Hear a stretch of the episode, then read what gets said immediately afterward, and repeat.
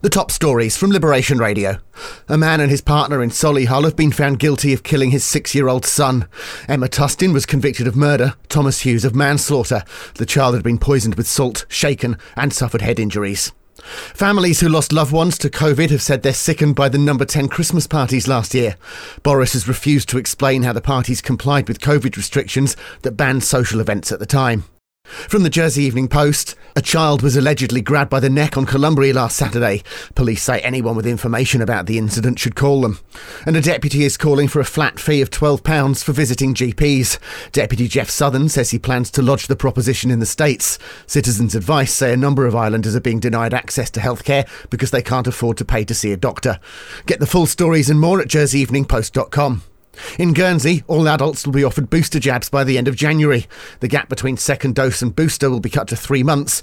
Priority will be given to older people and those at risk. And the Christmas drink drive campaign has begun. Police will be mounting extra patrols around the island to catch people who drink and drive. Get your daily news fix with the Liberation Radio News Podcast. Find it on the Liberation Radio app at liberationradio.co.uk or ask your smart speaker to play Liberation Radio News Podcast.